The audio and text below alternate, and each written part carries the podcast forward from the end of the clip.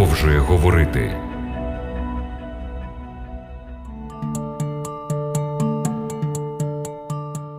Сьогодні у програмі Біблія продовжує говорити. Ми спробуємо знайти відповідь на запитання, яке хвилює багатьох. Впевнений, воно хвилює і вас. Чи мав хто-небудь на це право? Насамперед, дозвольте задати вам запитання: який день тижня є днем відпочинку, особливим днем поклоніння Богові? Більшість християн відповість: звичайно, неділя. Давайте подивимося, а що говорить Біблія. В Слові Божому написано: пам'ятай день суботній, щоби святити його. Шість день працюй і роби всю працю свою, а день сьомий субота для Господа Бога Твого. Не роби жодної праці ти, і син твій, та дочка твоя, раб твій, та невільниця твоя, і худоба твоя, і приходько твій, що в брамах твоїх. Бо шість день творив Господь небо та землю, море та все, що в них, а дня сьомого спочив, тому поблагословив Господь день сьомий і освятив його. Як так могло трапитися? Бог говорить, пам'ятай день суботній, щоби святити його, а частина християн сьогодні вшановує день недільний. Про походження суботи Біблія говорить цілком визначено. Субота, сьомий день, з'явилася в кінці тижня творіння в результаті трьох божественних дій. Бог відпочив, поблагословив і освятив день сьомий. Про це ми читаємо в другому розділі книги буття. Закінчив Бог до сьомого дня своє діло творіння, яке він чинив, і спочив він сьомого дня від усієї своєї праці, яку звершив, і поблагословив Бог сьомий день і освятив його. Бо того дня відпочив він від усієї своєї праці, яку Бог під час творіння здійснював. Двічі в цих віршах стверджується, що Бог відпочив сьомий день від усієї своєї праці. В третьому вірші другого розділу книги буття стверджується, що Бог благословив сьомий день, як він благословив тварин і Адама з Євою за день до цього. Благословення сьомого дня означає, що Бог пообіцяв зробити суботу цілющою і животворною силою, яка збагачує і оновлює людське життя. Четвертій заповіді закону Божого благословення, дане сьомому дню творіння ясно і недвозначно пов'язане з щотижневою суботою. В третьому вірші другого розділу також стверджується, що творець освятив сьомий день, тобто зробив його святим. В староєврейській мові головним значенням слів святий або святість є відокремлення від чого-небудь для особливого святого використання. Зокрема, святість суботи полягає в тому, що Бог відділив її від шести робочих днів. Її святість визначається не нашим виконанням, а Божим вибором сьомого дня в якості засобу, завдяки якому людина зможе більш повно відчути його освячуючу присутність. Друзі, подумайте, якщо в Біблії так зрозуміло написано про важливість дотримання суботи, тоді на якій основі частина християн вшановує неділю?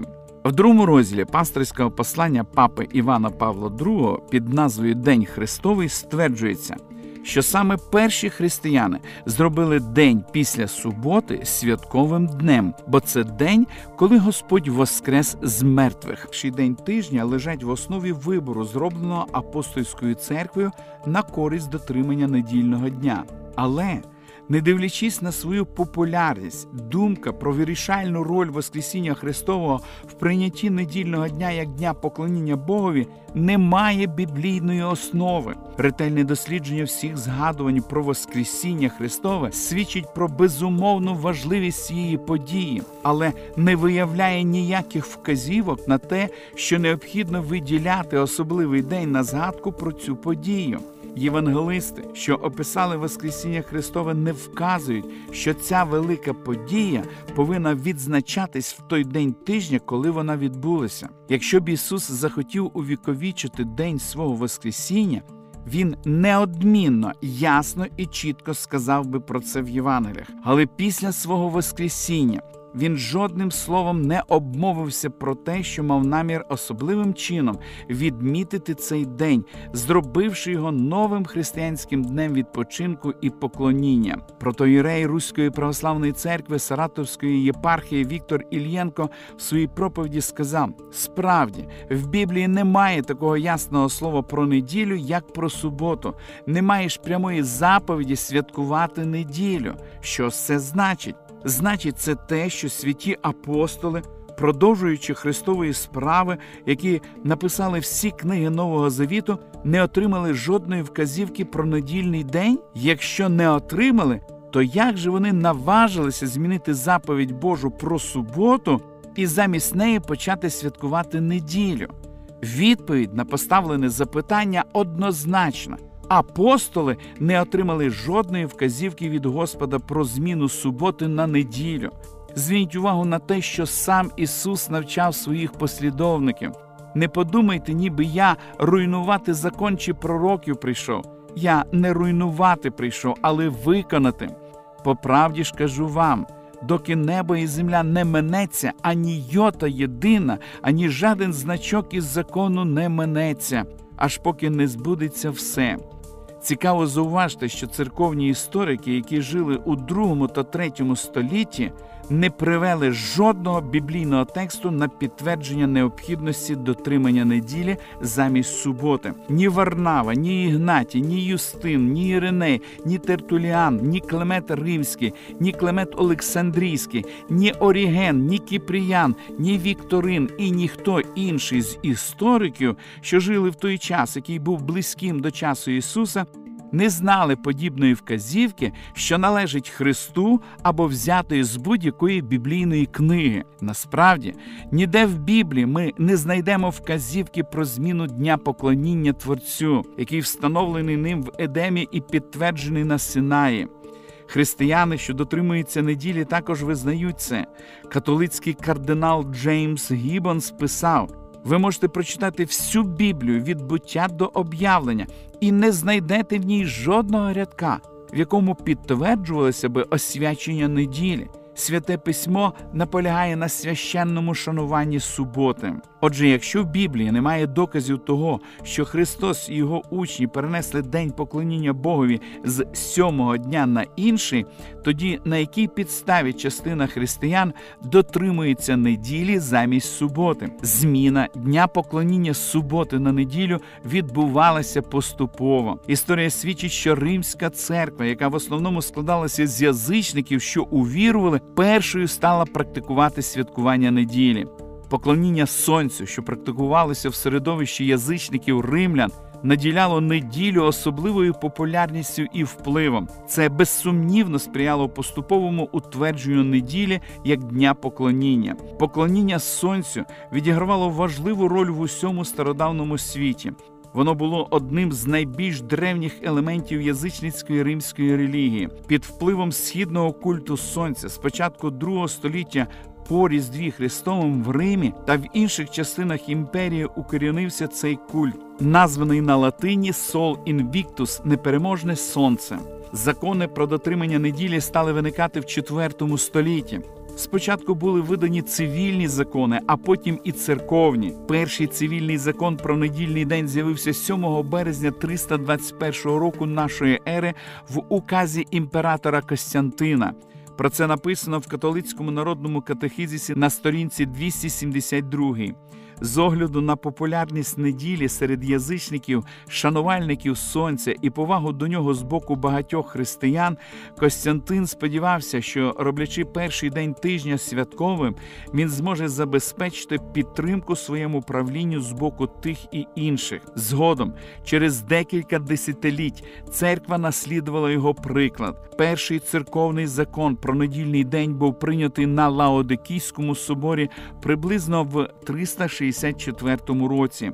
У 29-й постанові собору церква заявила, що християни повинні вшановувати неділю і, якщо можливо, не робити в цей день ніякої справи.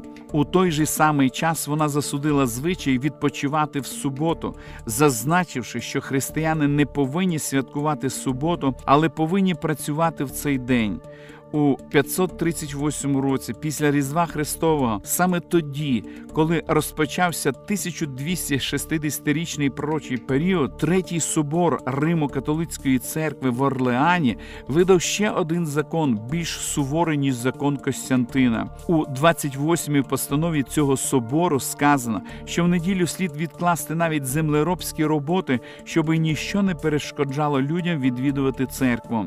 У сьомому розділі книги пророка Даниїла Бог передбачив, що появиться певна сила, яка зробить спробу змінити день поклоніння. У відінні Даниїлу були представлені нападки на Божий народ і його закон. В сьомому розділі Даниїла про малий ріг написано, що він намагатиметься ввести деякі зміни в закон Божий. Він говоритиме зухвалі слова проти Всевишнього, буде гнобити святих Всевишнього і захоче змінити часи та закон. Вони тобто святі будуть віддані в його руку до часу часів і половини часу. Ця відступницька влада досить успішно звабить більшу частину світу, але слово Боже говорить. Що в кінці кінців вона буде засуджена. Цьому пророцтву відповідає тільки одна сила всередині християнства, тільки одна релігійна організація заявляла про свої права на зміну божественних законів. Зверніть увагу на те, про що говорили на протязі всієї історії впливові представники Римо-католицької церкви. Приблизно в 1400 році Петро де Анхарано стверджував, що папа може змінити Божий закон, оскільки він володіє не людською, а божественною силою і діє замість Бога на землі, маючи абсолютну владу зв'язувати або розв'язувати своїх овець.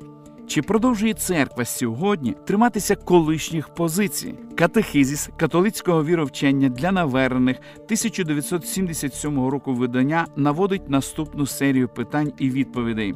Запитання: який день є біблійним днем спокою? Відповідь щотижнева субота. Запитання: тоді чому ми дотримуємося неділі замість суботи? Відповідь: ми дотримуємося неділі замість суботи, тому що католицька церква перенесла святість суботи на неділю. Це свідчення історичного документу католицької церкви. У своєму бестселері Віра мільйонів 1974 року видання римо-католицький вчений Джон О'Брайен прийшов до логічного висновку. Оскільки в Біблії йдеться не про неділю, а про суботу, чи не дивно, що не католики, які заявляють про те, що їх переконання засновані виключно на Біблії, а не на вченні церкви, дотримуються неділі замість суботи. Зрозуміло, це непослідовно. Звичай дотримуватися недільного дня, відзначив він, ґрунтується на владі католицької церкви, а не на біблійному тексті. Це дотримання зберігається як нагадування про матір церкву, від якої відкололися некатолицькі секти. Вони схожі на хлопчика, який тікає з дому, тримаючи в кишені фотографію матері або локон її волосся. Дорогі наші радіослухачі, на основі Слова Божого ми розуміємо, що субота має життєво важливе значення в нашому поклонінні Богові як Творцю і Спасителю. Тому не дивно, що сатана розв'язав всесвітню війну з метою знищення цього святого встановлення. Оскільки субота є днем особливого спілкування з Богом, призначеним для радісних спогадів Його благословених вчинків, здійснених в процесі творіння і спасіння, дуже важливо уникати всього, що може порушити святу суботню атмосферу. Біблія вказує, що в цей день ми не повинні робити наші повсякденні справи, уникаючи будь-якої роботи, якою ми заробляємо собі кошти на життя і всіх ділових операцій. Ми повинні вшановувати Бога, не займаючись звичайними справами, не догоджаючи своїм примхам, не проводити час в пустих розмовах. Якщо цей день присвячується здійсненню своїх забаганок, світським інтересам, розмовам, думкам, заняттям спортом, це відволікає нас від спілкування з нашим творцем і порушує святість суботи. Наше ставлення до четвертої заповіді має поширюватися на всіх, хто знаходиться поруч з нами, на наших дітей, гостей і тварин, щоб вони також могли насолоджуватися благословенням суботи. Субота починається із заходом сонця в п'ятницю ввечері і закінчується з його заходом суботнім вечором. Біблія називає день перед суботою п'ятницю, днем приготування до суботи, щоби з настанням сьомого дня вже нічим не порушувати його святості. Ті, хто займається в родині приготуванням їжі, повинні заготовити її про запас, щоб у святі години вони могли спочивати від своєї праці. Володар суботи Ісус запрошує кожного з вас унаслідувати його ставлення до святих годин суботнього відпочинку і відчути особливу радість і благословення від спілкування з ним. Я буду молитися за вас, щоб Господь допоміг вам унаслідувати його ставлення до суботи. Ми продовжимо дослідження святого Писання в наших подальших передачах.